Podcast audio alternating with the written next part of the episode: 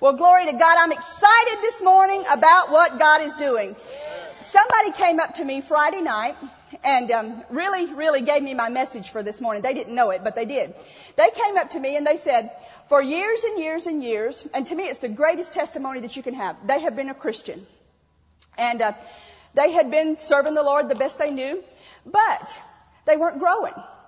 And they said, since coming here, they had been growing and understanding the need for coming to church, understanding the word for the first time in their lives. You know, it's one thing to give somebody a fish. You've heard the saying. It's another thing to teach them how to fish. Do you understand the concept there? You know, if we just get up here and we tell you, if we lay hands on you, you'll be healed. You understand what I'm saying with that? If, if, if every person has to come to a minister in order to be healed, well, that's going to limit what God can do. It's going to limit. It's going to put limitations. It's going to put you in a box. But if we get up here and we try to explain to you, no, you don't have to have us lay hands on you. You can lay hands on yourself. You can speak the word over yourself. You don't have to have us give you money and get, pull you out of this hole that you've gotten into or the devil's gotten you into or whatever the situation is, but we can tell you how to get out of that hole. Then you may stay out of that hole and not stay constantly having to give you money. You know, like in these foreign countries sometimes. It's sad because you just keep pumping money in there and pumping money in there and pumping money in there, but if you give them the word, and it'll change their life forever. I know we were in a third world country one time and, and there was this man and they told him, well, third world countries, they're going to be broke no matter what you do, you know. And, um, but this guy got a hold to the word and he started believing some things about prosperity. So he started, they don't have much there, so, but he started cutting grass. And he'd take this grass what we would think probably is hay. It was so tall. And he'd take this grass and he'd bundle it up and he'd make a little coverlet for it and he'd make mattresses out of it. Well, he became very, very wealthy by their standards there. He was able to buy himself a bicycle, then he was able to step up from there and buy himself a car. Well, third world countries can't prosper. Well, they say don't teach prosperity message in third world countries. Well, they're the ones that need it the most. You know, because if it works here, it works there. The word is the word and it doesn't change no matter who you are or where you are. But to me, that is the greatest testimony of all the testimonies that we've had. I mean, I love to hear that cancer's healed. I love to hear that somebody's bills are met. I love to hear that you have enough money to, to pay for whatever you need. But if somebody just comes up to you and gives it to you and it supplies your need, then you're going to need it again. Or if somebody, if, if Dave's sick and we lay hands on him and pray for him, and all of his faith is totally based upon us praying for him, well, if he gets sick in the nighttime and he don't have time to get to us, he's not going to know what to do. The greatest testimony is that we are growing up and we're learning how to do things for ourselves. We're growing up and, and we can see it. it that is the most wonderful thing in, in, what we have changed our lives to do here. I mean, in traveling, it, it's great. Don't get me wrong. It is the most wonderful thing. Things happen. You get to see different visions. You get to see different things happening with people. People will come into a service when a guest minister is there that won't ever come to church. You know, like they'll see Keith on Brother Copeland's show and they'll say, well, I want to go just hear him, you know, and maybe never go to church or something. So they'll come to a service and God will meet them where they are. But we as a church family should constantly be trying to grow. We should be constantly learning how to fend for ourselves, constantly growing and rising in the things of God to where that you don't have to come to us every time that you have a little headache or that you have a, a bill that you need. You know immediately that you can get your Bible out and you can stand on the Word and you can overcome whatever the devil throws at you. Right by yourself in your own bedroom, in your own house with your own kids. Hallelujah. Glory to God. Let's thank God for that. I think that's very important this morning. Thank you, Lord, for your word. Not only did you give us your word, but you perform it in our lives. Father, we thank you for it. We thank you for helping us to learn more and to grow more, Father. We thank you for all the things that you're doing for us each and every day in our lives and bringing revelation as we read your word and showing us how to stand in every situation, and every circumstance. Thank you for it, Lord. Lord, we just ask you this morning for utterance, for words to say that will help the people the most, Father. That's my heart's desire, Father, are the things that's going to put people over and bring them through and, and things that the devil's attacked them on, they can look him in the face and say, no, you can't do that. So Lord, we just ask you for utterance this morning and grace to do the things that you've called us to do in Jesus' name. Amen. Well, glory. Turn with me this morning to Romans 7. And I'm going to be reading a lot out of the Amplified Bible, so you don't even have to turn if you don't want to. You can listen and jot it down. I do urge you to do that because it's not good that any person just take anybody's word for the word, that they look it up for themselves and they see that it says what the minister is saying that it says. Because that's the only way that you do grow in faith is that you believe it for yourself. Hallelujah. Romans 7, 15. Now, I, I can remember when this was this was like me spelled forwards and backwards and inside and out and up and down and all the way around. And, and now, when I read it, don't anybody um, bow your head or look down or anything like that because everybody's going to know it's you too. So I'm just going to look straight forward and I'm just going to read it and we're just going to smile and nobody's going to know it's talking about us. All right? All right. For I do not understand my own actions. You ever been there? I am baffled, bewildered I do not practice or accomplish what I wish, but I do the very thing that I loathe, which my moral instincts condemns. Have you ever been there? Don't, don't shake, don't raise your hands. You don't have to tell on yourself. Somebody in the back is waving both of them. Glory to God. you ever been there to where, you know, you've been in a circumstance. I know when Keith and I first got in the ministry and stuff, we knew absolutely nothing about the Word. Absolutely nothing. We had gotten a hold of some of Brother Copeland's ta- tapes. Thank God for Brother and Sister Copeland. I mean, they turned our lives around 20 something years ago. And um, we got a hold of some of their tapes, and we didn't know anything, and everything we said was wrong. So um, we, I know, I'd get into circumstances and situations, and we'd get around spiritual people. God's graced us to where we've been around some, some very spiritual people, and you get nervous. You ever done it? you get nervous. And it's like, you know, you get in there and you say things that you wish to goodness you would not have ever said. You think, if you'd have just kept your mouth shut, they wouldn't have known how dumb you were. But you get in there and you spill your guts and you don't know enough to fill up a thimble, but yet and still you gotta tell them what you know. Well, I did that so many times and embarrassed myself so many times. I was, it was horrible. Because I was raised Catholic. I knew absolutely nothing about the Word. And you get around all these people that's been in the Word for several years and you spill your guts and they say, they kind of look at you kind of funny. And you get home and you think, you idiot, you dummy, why did you say that? You know? And you do exactly what you don't want to do, but it just seems like you can't help it. And um, so Keith would tell me, well, Phyllis, when you get nervous, just be quiet. Don't say anything. And I'd say, yeah, that's easier said than done, you know? It's when you get nervous is when you want to talk too much, you know, and say too much, you know? So, but anyway, that was me. So this verse, let me read it to you. Y'all listen to it. Don't look down and just listen to what this says out of the Amplified. Unless you have an Amplified, then read it with me. It says, for I do not understand my own actions. That's where I was. I was baffled. I was bewildered. I do not practice or accomplish what I wish, but I do everything that I loathe. I do the very thing that I loathe, it says, which my moral instinct condemns. Well, I want to get past that. I don't know about you guys, but I don't want to stay in that position. Turn with me to Romans 18. No, Romans 7, 18, verse 18. Just right there where you are. For I know that nothing good dwells in me, that is, in my flesh. I can will what is right, but I cannot perform it. You ever been there? You want to do the right thing, but you just can't seem to do it. You know what's right, but you still can't seem to do it. I have the intention and the urge to do what's right, but no power to carry it out. For I fail to practice the good deeds I desire to do, but the evil deeds that I do not desire to do are what I'm ever doing. Now don't raise your hand, that was me. I'm talking about me, okay? And y'all don't have to tell anybody that it's talking about you. I, you know, when you're, when you're young, you do things that you just can't understand. I mean, there's people all the time. Like the other day, I had the news on, and um, I don't know if you know who he is or not, but he's that actor, Robert Downey Jr. And I saw him on the news and something on the inside just stirred me up to pray for him. I mean, for strength in his inner man, whether he knows it or not. You know? Because they go on to tell the story. The poor man can't hardly help himself. His daddy started him on drugs when he was five years old. He said he didn't know anything was wrong with marijuana. Well, what kind of kid is that going to raise up?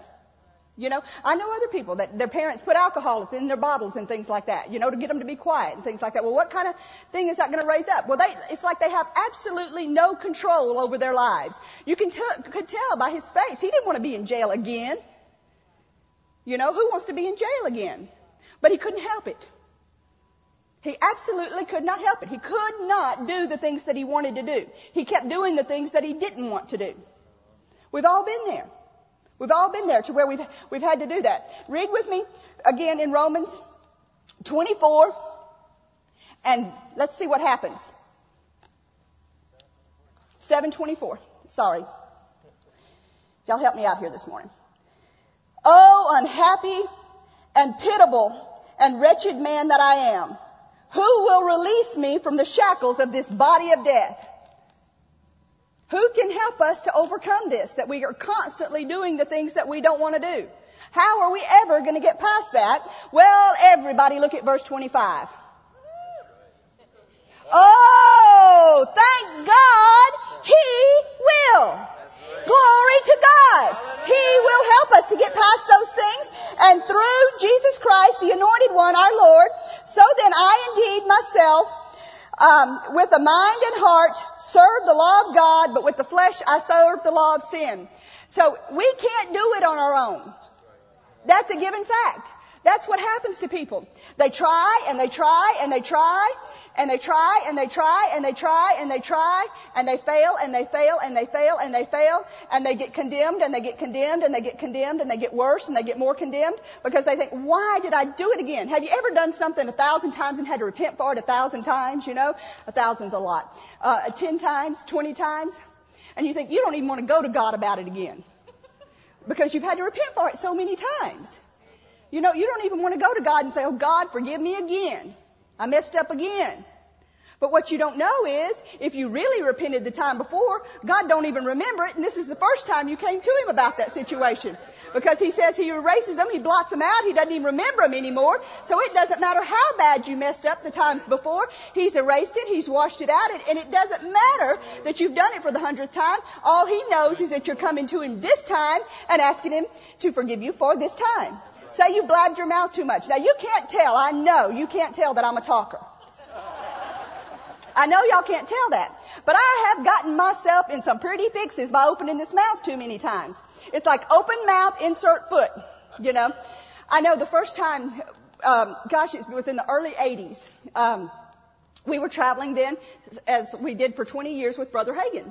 And um, Brother Hagin's brother had become seriously ill, and so he was doing a crusade in Jackson, Mississippi. And uh, that was actually close to our hometown. And so he called. We were both at work. Keith was teaching healing school, and and I was um, at my job. And he called and he said, um, uh, "I need y'all to come and take this crusade over, and I need y'all to, to finish it up because the advertising's out. We have to have somebody here." So we jumped in a plane within an hour and got all of our stuff packed, and and we were there in Jackson. Well, you know, we walk up to the door, and I think Dad's going to just be glad to see us. Well, we've had he and I have had this funny, funny relationship for a long time, and um, he walks up to the door. Keith walks up to the door, and he says, "Keith, you didn't bring your talking machine." I thought, Dad, what are you doing? You know, but that's the kind of relationship I've had with him from day one, and so I don't, I don't think I need to stop talking. I just need to say the right things. now, somebody say, "Okay, agree with me." All right. All right. Glory to God. So you get condemned. You say the wrong things and you get condemned. Look at Romans 8 1. Therefore, there is now no condemnation, no judging guilty of wrong for those who are in Christ Jesus and who live and walk not after the dictates of the flesh, but after the dictates of the Spirit. So there's no condemnation if you're trying to walk after the Spirit, if you're walking after the Spirit. For the law of the Spirit of life, which is in Christ Jesus, and the law of our new being has freed me from the law of sin and death. Now, verse 3. For God has done what the law could not. Being weakened by the flesh, you ever feel too weak to take control of the situation? Weakened by the flesh, the entire nature of man without the Holy Spirit, sending his own son in the guise of a sinful flesh, and as an offering for sin, God condemned sin, now get this next part, in the flesh. Now how did he do that? What did he do with the flesh? He, and sin. He subdued it. He overcame it. He deprived it of its power. He overcame over all who accept the sacrifice. Now, it only happens if you accept it. Now that's where the difference comes in. There's people in here this morning. They know they're supposed to be doing certain things. They know they're supposed to be not living according to the flesh, but according to the spirit. But it won't matter what I say before we get out of here. They're going to agree with me while I'm in here and walk out that door and still go back to living the things of the flesh. Because that's what they choose to do. Well, it won't work for them. You've got to accept the sacrifice. You've got to accept what Jesus did for you. Now let's look. Um, at verse, let's see, five, right there past that. For those who are according to the flesh are controlled by its holy desires and they set their minds and purpose on things which gratify the flesh, but those who are according to the Spirit and are controlled by the de- desires of the Spirit set their minds and seek those things which gratify the Spirit. Now the mind of the flesh in this sense and reason without the Holy Spirit is what? To be, I think the King James says to be carnally minded is death. So, go ahead reading. And death, in the Amplified, it says death with all its miseries arising from sin, both here and hereafter. Not only are you going to pay for your sins here, you're going to pay for them in the hereafter. So that's a bad thing. Okay? But the mind of the Holy Spirit is life and peace, both now and forever. So if you're carnally minded, you're going to have what? You're, you're not only going to have it here, but you're going to have it in the hereafter. If you're spiritually minded, you're going to have what? Is anybody in here not having life and peace? Don't raise your hand. Do you understand what I'm saying? Are there areas in your life that you don't have life? Are there areas in your life that you don't have victory? Are there areas in your life that you don't have peace? Are there areas in your life that you have death? Well, in those areas, you're not seeking to be spiritually minded, but you're seeking carnally minded. Because if you were seeking spiritually minded, I didn't say it, what did the Bible say? You'd have life and peace. So in those areas of your life, you haven't sought the Lord on them. You've decided I can take care of, by, care of them all by myself. And you've let your flesh and your mind help you to take care of them. Those areas of your life. Now I didn't say every area of your life was death. Say you're born again. Say you're saved. Well, in that area of your life, you know instantly, if I was to walk up to you and I would say, are you going to heaven? You would say instantly, yes, I have life. I have eternal life. Correct? If I walked up to, to any of you in here, if I, say I said to Tammy this morning, I said, Tammy, you know, um, are you saved? Do you have life? She could instantly tell me, yes, I have eternal life. Because that's an area that she has already turned over to the Lord. She has life and peace in that area. She don't stay awake at night wondering, am I going to heaven? She's already made that decision based upon what the Word says. She's already chosen to do what the Word says in that area. She walked the aisle someplace. She gave her heart to the Lord someplace. And the devil can come to her mind and say, you're not saved, but she'll just combat him and she'll say instantly, no, I know I'm saved. She has life in that area. She has peace in that area. I guarantee you, you couldn't convince her if you walked up to her today and said, you're going to hell, Tammy.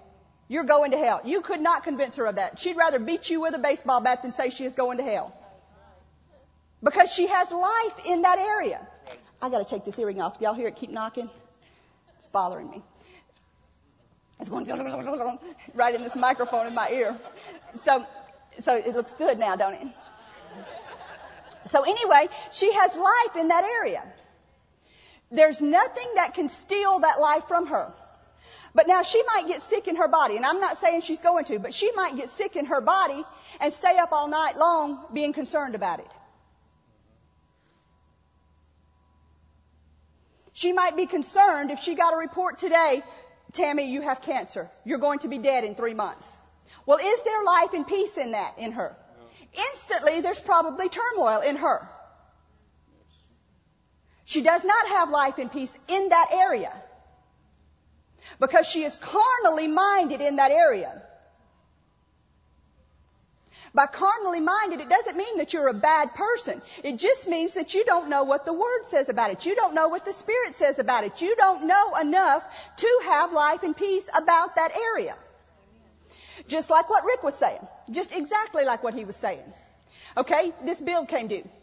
The check is going to bounce. We don't have the money to pay it. Well, the crying and the fear and him knowing that the check had bounced is absolutely death in that area. It's death in that area because he did not know enough. He said they had just gotten into the Word. They hadn't been into it too long. Well, the more you get into those things, the more you're going to be able to stand and resist against them. Well, it only took, like what I taught on a few week, weeks ago, that faith victory, that the money came, for him to be stronger in faith the next time that a bill came. So the next time that a bill came, it wasn't as hard for him to stand against the problem because he'd seen the faith victory that he'd had the week before. So he began to grow in that area. He began to, he even said so, study out things in that area. So he became, he started to become more spiritually minded. Do you know the stronger that your flesh is, the more that you think about those things, the stronger that your flesh is, the more easy it is to get depressed about them. The stronger that your flesh is, the more devastating bad reports are to you. If you, if you constantly are sitting there feeding your flesh on bad TV shows about people dying with cancer, bad shows about people robbing and stealing and killing, and you're constantly feeding your flesh pornography. You're constantly feeding your flesh all these things. Well, then when a situation arises that you've got to stand and resist, you're going to be carnally minded. You're not going to be able to be spiritually minded. Where if you had just gotten up that morning and you'd spent half a day reading about by Jesus' stripes I was healed. Jesus took my infirmities and He bare my sicknesses and I don't have to bear them because He bore them for me. And you spent just all day meditating on that and you go to the doctor for your yearly checkup. Nothing's wrong with you. And you walk in there and the doctor says, you know what? You have diabetes and you have six months to live. What is that going to do to you? It's going to totally and completely devastate you because you have absolutely no foundation underneath you to be able to stand and resist that. You are carnally minded in that area. You're weak in that area. And weakness and carnally minded is what? Death. But to be spiritually minded, if you knew that the word said, by Jesus' stripes, I was healed, and you hear what the doctor's telling you, and you hear the bad reports, sure, it's going to be something that you have to overcome, but you can overcome it. I mean, I've been around people that are spiritual. I'd say we've been around some of the most spiritual people in the world today. And when situations happen in their lives, they are human. Just like you're human and just like I'm human. They hear a bad report and they have to deal with it just exactly the same way that you have to deal with it. But they have a choice. It's almost like a split second choice. When you hear an evil report, you have a choice to make at that moment. Instantly at that moment. Your flesh rises up and they say you're going to die. You have a year to live. You're going to die. Get your, get your stuff in order.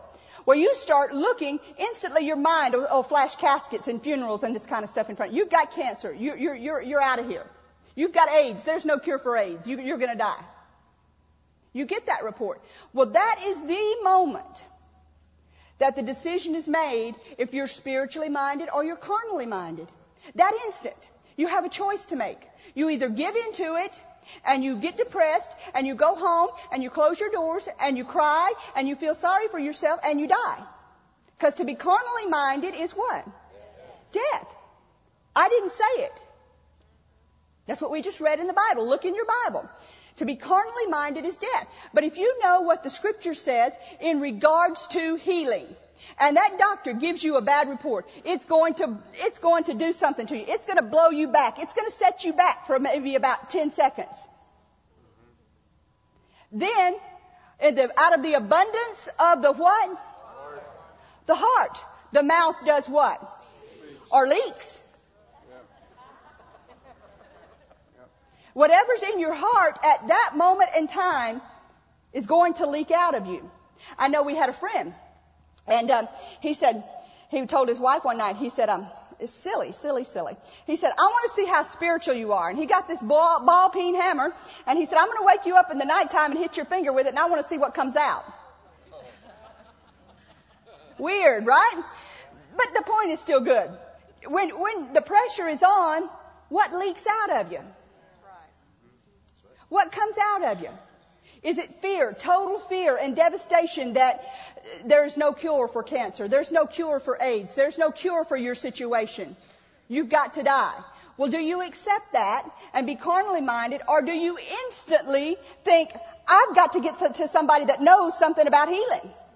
I may not be strong enough myself, but I've got enough wisdom to know that I need to get fed in this area. I've got enough wisdom to know that I need to get some word in this area. I mean, we have already had, I bet you, six and, and, that's absolutely no exaggeration. People with brain cancers and tumors and growths, since we've started the church five months and two weeks ago, I guess it is, that have been totally sent home with clean bill of health.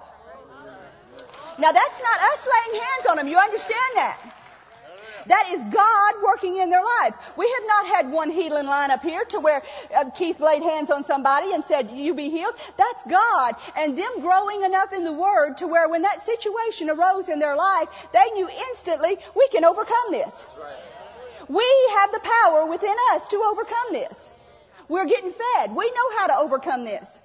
So to be spiritually minded is what? Life. Say you've got a lot of bills piled up on your table. Say you've got a lot of pressure in that area. Are you going to go home and sit there with those bills and cry and make a little puddle to where you can't even read the numbers on it anymore?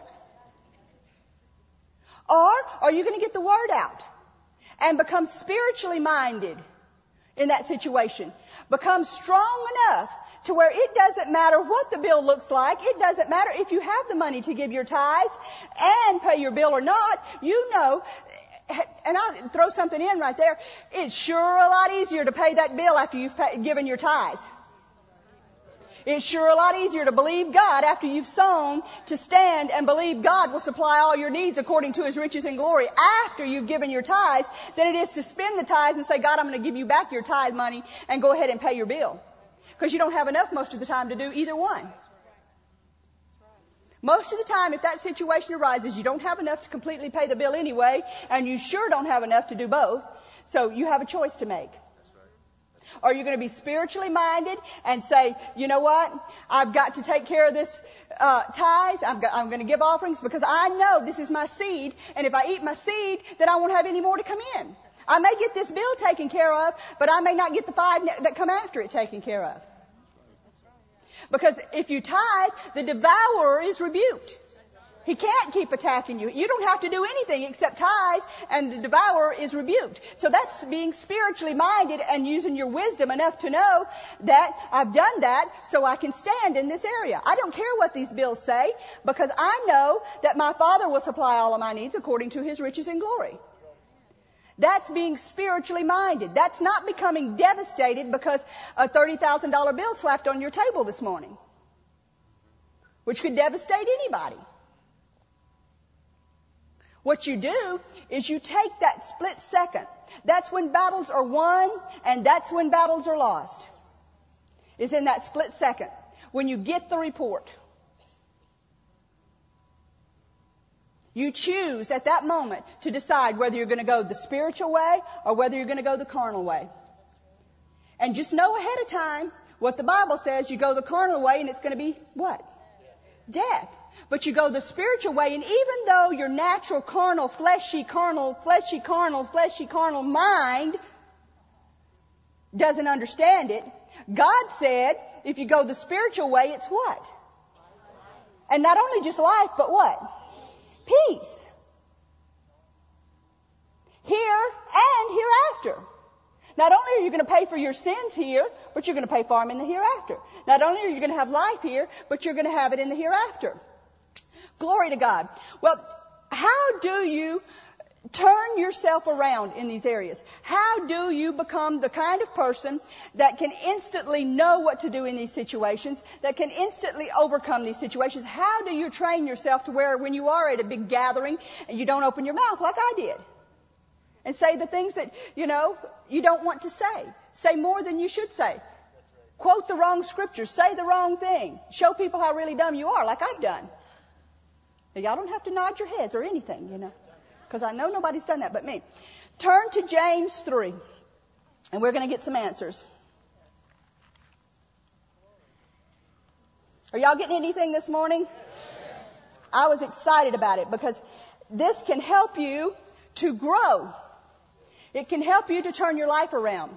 It can help you if you've been going on this path and you begin to do these things, you've been doing the wrong things, you've been carnally minded in this area, and you do a turnaround and you do an about face and you become spiritually minded, you can overcome anything that the devil throws at you. Look at James 3.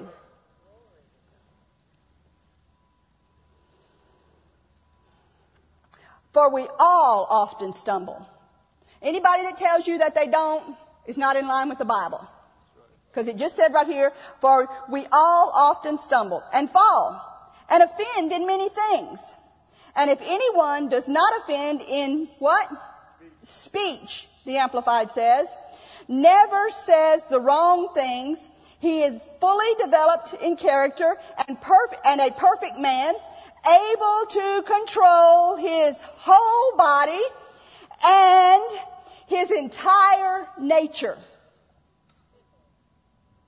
Do you want to be able to control your whole body and your entire nature, your entire life that's around you? Well, let's see how to do it. Read verse 3. If we set bits in the horses' mouths to make them obey us, we can turn their whole bodies about. Likewise, look at the ships. Though they are so great and are given by rough winds, are driven by rough winds, they are steered by a very small rudder wherever the impulse of the helmsman determines. Even so, the tongue is a little member, and it can boast great things. See how much wood or how great a forest a tiny spark can set ablaze. So how do we begin turning our life around? Turn to Mark. Let's, don't lose your place there in James. We may read it again.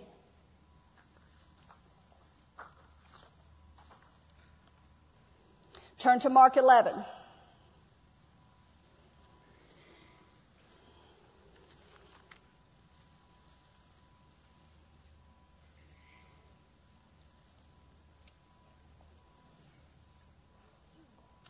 Mark 11, of course, what verse? 23. The end of 22, 22, 23. And Jesus answering says unto them, have faith in God. For verily I say unto you that whosoever shall what? Unto this mountain be thou removed and be cast into the sea and shall not doubt in his heart, but shall believe that those things which he what? Shall come to pass, he shall have whatsoever he what? So how do you get things turned around in your life? By saying them. Read it again. And I want you to read, say with me every time, every person in here. For verily I say unto you, that whosoever shall say unto this mountain, be thou removed and be thou cast into the sea, and shall not doubt in his heart, but shall believe those things which he says shall come to pass, he, who will? He shall have whatsoever he says. Now, glory to God, y'all ought to be shouting. Because really, in reality, that is the answer. That is the answer. What have you been saying all your life that has put you where you are today? What have you been saying? Have you been saying, my mother and father had cancer and I guess I'll have cancer too? It's hereditary. It's in my family. I'll get it too. I heard, I, I, I just cringed when I heard it. The other night I had the TV on. Some of you may have seen it. I had Larry King on and he was talking to David Letterman. And David Letterman said, I knew I would die with a heart attack. All my family did. Now, and I just cringed on the inside of me when he said that because I thought, don't you know what you're saying? Well, he didn't, of course. But when you, when you stay around this so much, those kind of things, you just, oh, it just kind of hits you on, in your stomach. You know, when you hear somebody say things like that. When you say, oh, I've got a bad back, I can't lift that. That means you've just prophesied over your back. I have a bad back, therefore, I can't do what I need to do. I can't run because I hurt my ankle years ago and I have a bad ankle.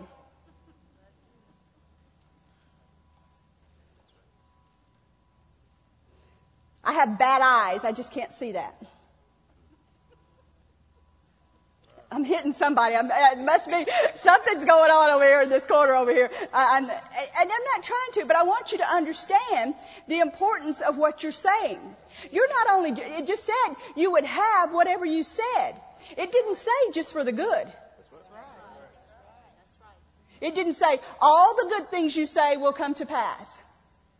What did it say? Whatever you say, you'll have. I have the worst kids in the country.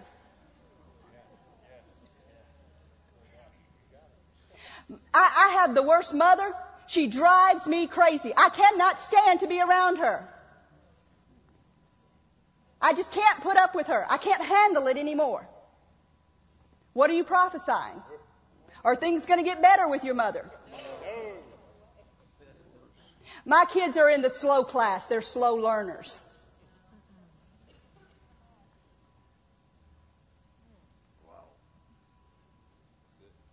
I never have enough money to pay the bills. I just always run out of money. I never have enough. No matter what I do, I never have enough.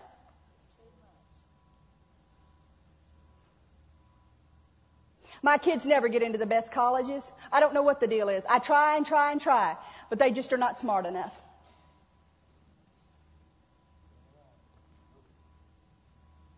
I can't eat that.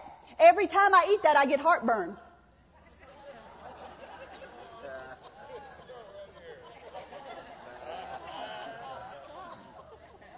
Are you just prophesying over yourself that you can never eat spicy food again? Brother Hagin is 85 years old. Let me tell you something. The man will eat anything. We fly home from meetings the meeting gets out at 10 or 11 o'clock. By the time we get to the airplane, it's midnight. We've ordered six pep- double pepperoni pizzas and eat them flying at 40,000 feet at 2 o'clock in the morning and he eats more than anybody. He's 85 years old.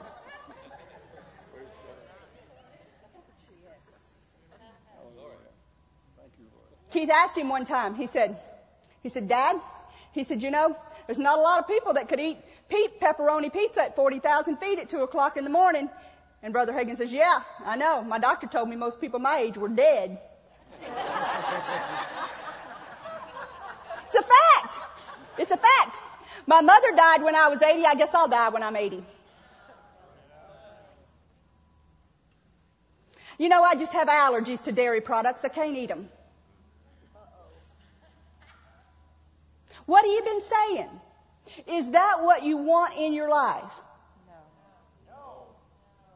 This is my favorite. This is the one I had to overcome. Nobody else had to overcome anything. I know, but I, I'm a, I, I, I'm an honest person. I don't know if you know that or not, but I just spill my guts if it's going to help somebody. Keith asked me years ago when we started doing ministry stuff. He said, "Phyllis, can I tell them about what you did with that?"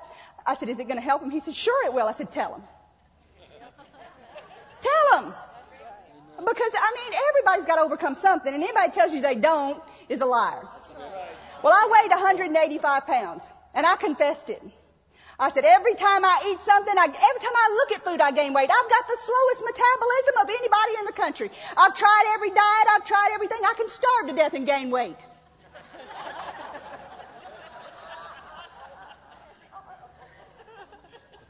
Everything I eat just goes right on my hips.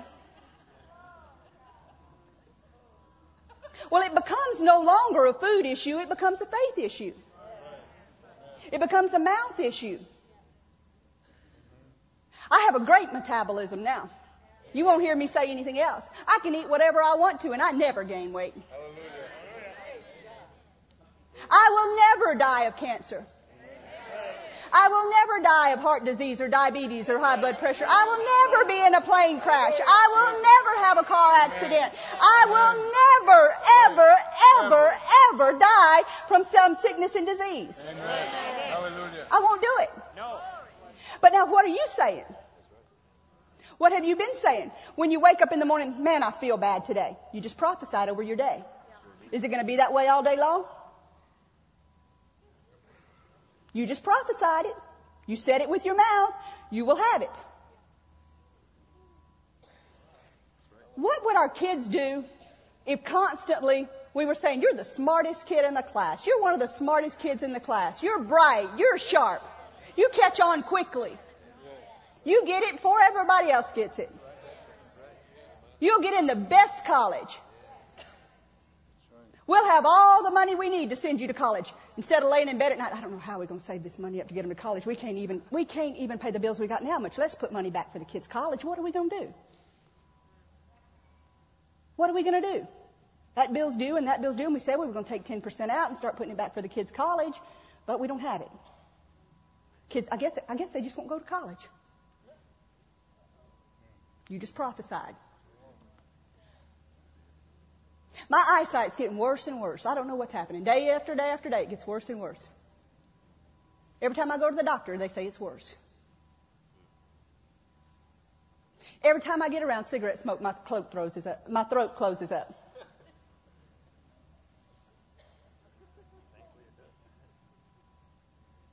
What are you saying over your life? What are you confessing over your life? What do you want to happen in your life? James tells us that everything in our life is controlled by our tongue. Life and death are in the power of the tongue. Are you spiritually minded where your tongue is concerned? Are you carnally minded where your tongue is concerned? So what if every person that you know and every family relative that you know has had cancer and has died at 45? They, they can fall at your left, they can fall at your right, but it won't come near you. That's what you need to be saying. You need to say, I will never get cancer. I'll never have arthritis. Never have arthritis. My ears and my eyesight will be great till the day I die. I can eat anything. That's a good one. I keep coming back to that. Y'all get that, right? I can eat anything. And I never gain weight.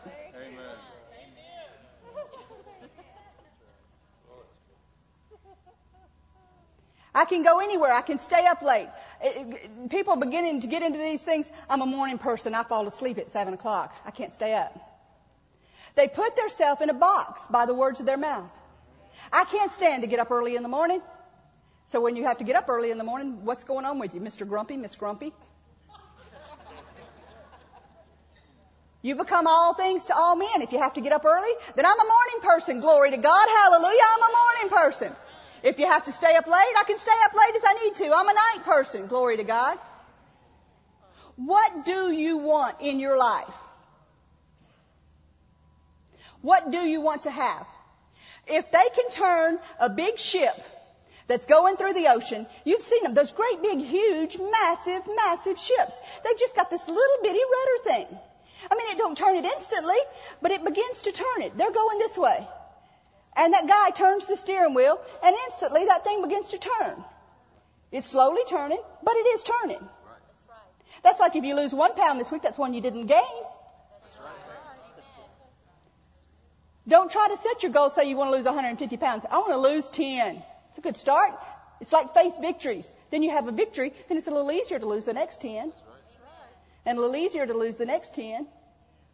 Say the devil's attacked you and you have had arthritis. Start taking it back. I don't have arthritis. I'll never have arthritis. Don't matter what your body's screaming and saying to you. Begin to get that tongue going in line with it. I have a strong back. I can lift anything. I can lift anything. My back never hurts me. I can sleep on any bed and it never hurts. I mean, it would be really, really sad for Keith and I, 25 years of traveling, in a different hotel every other night, to say we can only sleep in our bed and we sleep in another bed, our back hurts. Well, our back would be hurting 24 7 because we never stayed in our own bed. I mean, it was like a treat to be able to go home to your own house or your own bed. So you begin, you begin turning your whole life around by your tongue, by that little bitty rudder, that little bitty thing in your mouth. The answer to 98.9% of the problems in this room today, including mine, is this little thing right up under our nose. What comes out of it? What we say? How we say it? You, it's the funniest thing. I'll say something and Keith will say, do you really believe that? I'll go, no, no, no, I don't believe that. You know, and we help each other. That's one of the smartest things that you can do. Admit where you are. Don't get your feelings hurt. If somebody's around you and they catch you saying something that they know that you would rather not have said, don't get all high and mighty about it and say, oh, it, I didn't mean it, and get mad. Be, be honest enough and sincere enough to say, no, no, no, I didn't mean that. I didn't mean that. Get, let people around you begin to help you. Don't be the, the Holy Ghost police though. And every time Dave says something, I go, Dave, that's not right. Don't, don't, don't say that. Be gentle with them because you know what? You judge and you're going to be judged. But be gentle with them. If you see your spouse, don't say negative. Like Keith was saying Friday night, we knew some people, bless their hearts. The wife was getting older. And the husband would constantly be confessing, well, her mother lost her mind, she'll probably lose hers.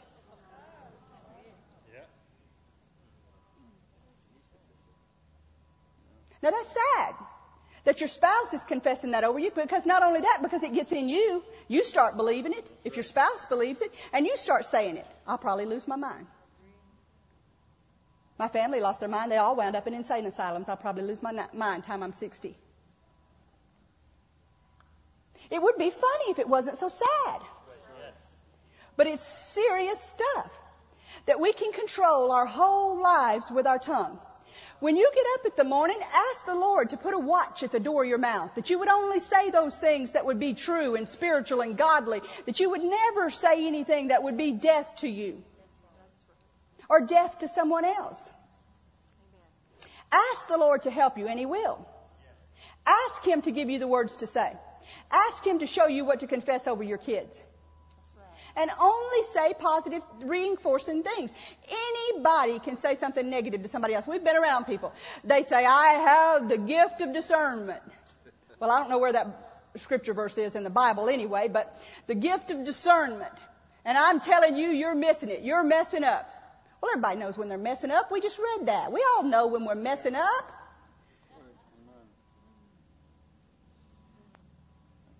A gift is when somebody has messed up and you that are spiritual will encourage them and lift them up and build them up and say something positive over them. Whether they've missed it a hundred times or not. You say, you'll get it right the next time. You'll get it right. You won't ever do that again. You'll never do that again. You have a bad habit of following somebody too close.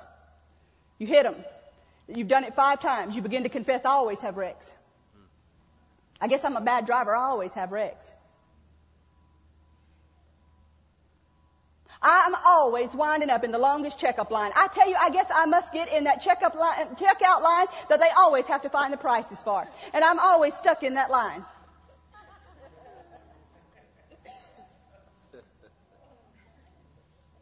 I could, I could point to some of y'all and let you say yours, but I'm just telling mine. I'm, I'm you know.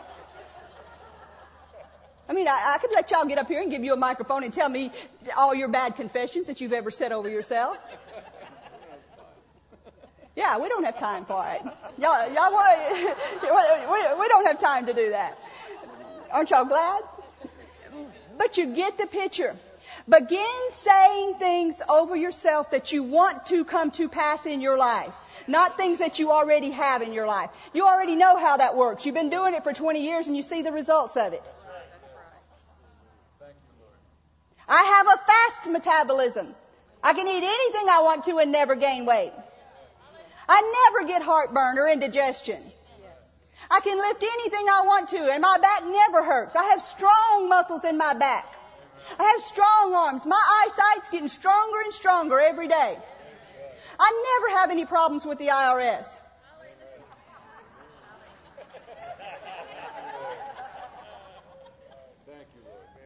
I always have what? Too much to pay the bills. I always have extra. I can help other people. My mother is the greatest mother in the whole world. And I'm not talking about my mother. I'm just making you some confessions here. The greatest mother, she never pulls on me and never drains me. She is a wonderful mom. She's a spiritual and godly mom. God's leading her and guiding her. I have the sharpest kids of anybody. They never do drugs. No matter if they just did them last night and you had to go put bail them out of jail. They never do drugs. They never fail test. They make straight A's. They catch on to things quickly. They never lie. My children never lie. I've never caught them in a lie. They never lie. I don't catch them in lies because they never lie. They never steal. My kids will never go to jail. I'll never have to bail my kids out of jail. Instead of saying, that kid of mine stays in trouble all the time. I'm always having to go down there and bail him out of jail. Never. I always have strong, healthy pregnancies. I don't have miscarriages. That's for somebody. I always have strong. I carry my babies full term. I never have a miscarriage. Never. No matter if you've had six. I never have a miscarriage. Do you get the picture? I want us to stand up and I want us to do what we've been talking about. I want you, if there's been an area in your life, whether it's your mind, I want you to say, I have a strong mind. I have a clear mind. We're going to confess it together. If you've had problems with your kidneys, I have strong kidneys. They function properly all the time. If you've had problems with your teeth, I've got the strongest teeth. I could eat anything. I could chew rocks if I wanted to. Because my teeth are so strong. My liver functions properly. My ears hear better every day. My eyes see better every day. My heart pumps properly. It never misses a beat. Never. No matter if it's constantly missing beats. Are you ready? That's why we didn't pray earlier, because I want you to begin to turn your own life around with that rudder. And every time a negative thought comes to your mind, I want you to open your mouth and say the positive thing. I want you to open your mouth and say the thing that you want, not the thing that you have. Because you'll do what? Was anybody listening? Turn back to Mark 11. You'll have what you say. You will have what you say. Do you believe that? Do you believe the Bible? We're going to grow up today and we're going to have what we say, but it's going to be positive things. It's not going to be negative things. Okay? Father, in Jesus' name, You've heard the words today, and I just ask you to put a watch at the door of each of our mouths. And if you agree with it, you be praying it too. Put a watch at the door of our mouths, Father, that we never say death over our bodies, or our children, or our families, or our mothers, or our dad, or our kinfolks of any kind. That we only say those true and spiritual things that we want to come to pass, Father, in our lives. And now, heart, I speak to you and I say, you function properly. Lay your hand on your heart. And if you don't have a heart problem, this is a good way not to have a heart problem. Everybody in here, lay your hand on your heart. Heart, you function properly. I never have any trouble with you. You're strong and you pump. All my valves are clear. Every artery is clear. There's no blockage in my body. Put your hands on your head. I never have brain cancer. I never have brain tumors. I have the mind of Christ. I'm sharp. I remember everything I need to remember. And things I've totally forgotten about, He brings back to my remembrance. Lay your hands on your eyes. I have strong eyes. They get stronger and stronger every day. I see better and better every day. I will never lose my eyesight. I'll have 20/20 eyesight. Or better. Lay your hands on your chest again. Organs. Organs. You will always function properly. I'll never have any trouble with any of my internal organs. I will never have cancer. I will never have blood problems. I'll never have diabetes. I'll never have high blood pressure. Neck, I, you, I'll never have neck problems. Or shoulder problems. Or vertebral problems of any kind. Back problems. I'll never have any problems with my eating. I'll never have indigestion or heartburn. I'll never ever confess again I gain weight easily. I have a high metabolism. I lose weight easily. Speak to your legs. Legs. I call you strong. I'll always have good functioning legs. I'll never have arthritis. I'll always be able to run. Feet? I speak to you. I'll never have bunions. I'll never have corns. I'll never have fallen arches. I'll have good, strong feet all the days of my life. I'll never, ever, ever have any form of AIDS or any other disease that they don't have a cure for.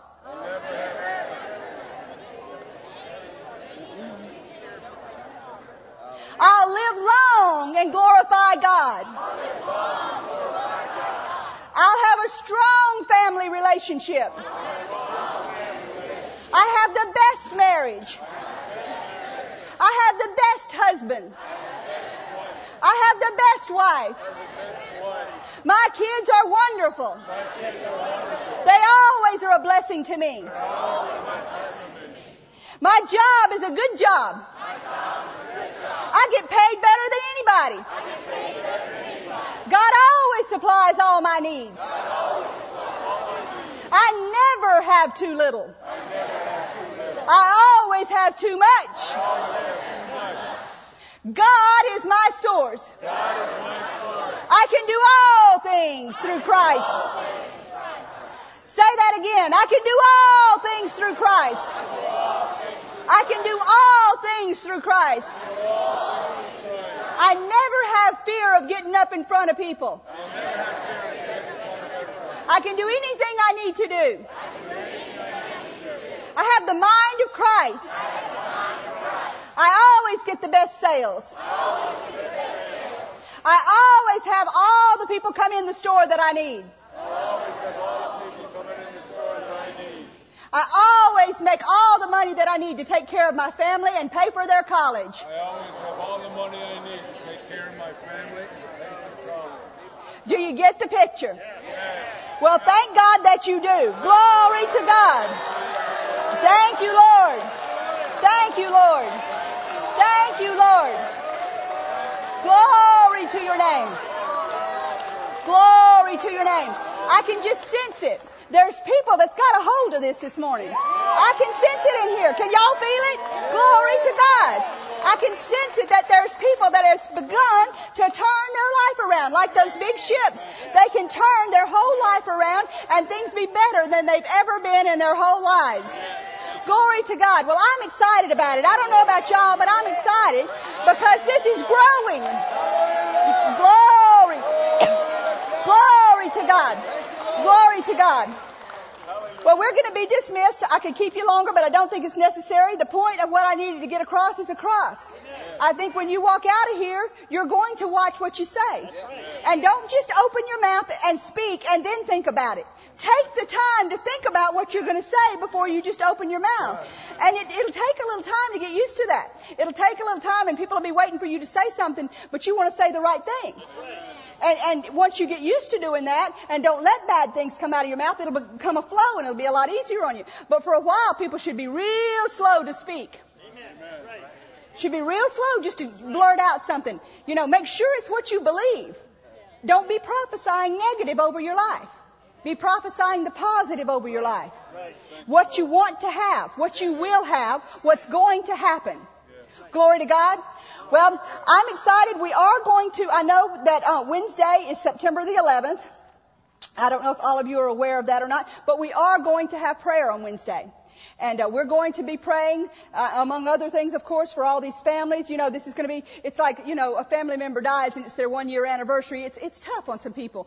And then I'm sure we'll be praying for the president again. I don't want to say exactly what all we're going to be praying for, but we are going to have prayer. And we've been having a wonderful time at prayer in here. We have been accomplishing some things and some things have been happening. So I urge you, if you haven't been a part of it, to become a part of it because it'll help to change your life. It show, we've been teaching on prayer and showing people how to pray to get the results that they want. And so I expect good results from these things. But if you're not here with us on Wednesday, I encourage you to pray for our president, and to pray for all the families of the ones that's lost people. And um, don't be confessing we'll have another terrorist attack. I mean, there you go, opening your mouth again. You know, say we'll never have another terrorist attack. We'll never get bombed by nuclear weapons. Never, never, never, never. We'll never be attacked with weapons of mass destruction. Never, never. The U.S. is safe from that. We'll, that'll never happen to us. And say those things. Confess those things and believe them and they will come to pass. Glory to God. So again, Wednesday, if you think about it, pray for the president. He needs wisdom where all this stuff is concerned. If you're not here with us, then pray in your own time. And then um, pray for those families and those people that lost their lives and those children that lost their fathers and, and you know, all the things that you, we all have seen so much on on CNN. And uh, don't watch it all the time. It can be depressing to you, you know. So uh, just know what you need to know and go on and pray about it and go on, okay? Glory to God. Well, let's sing something as we go this morning.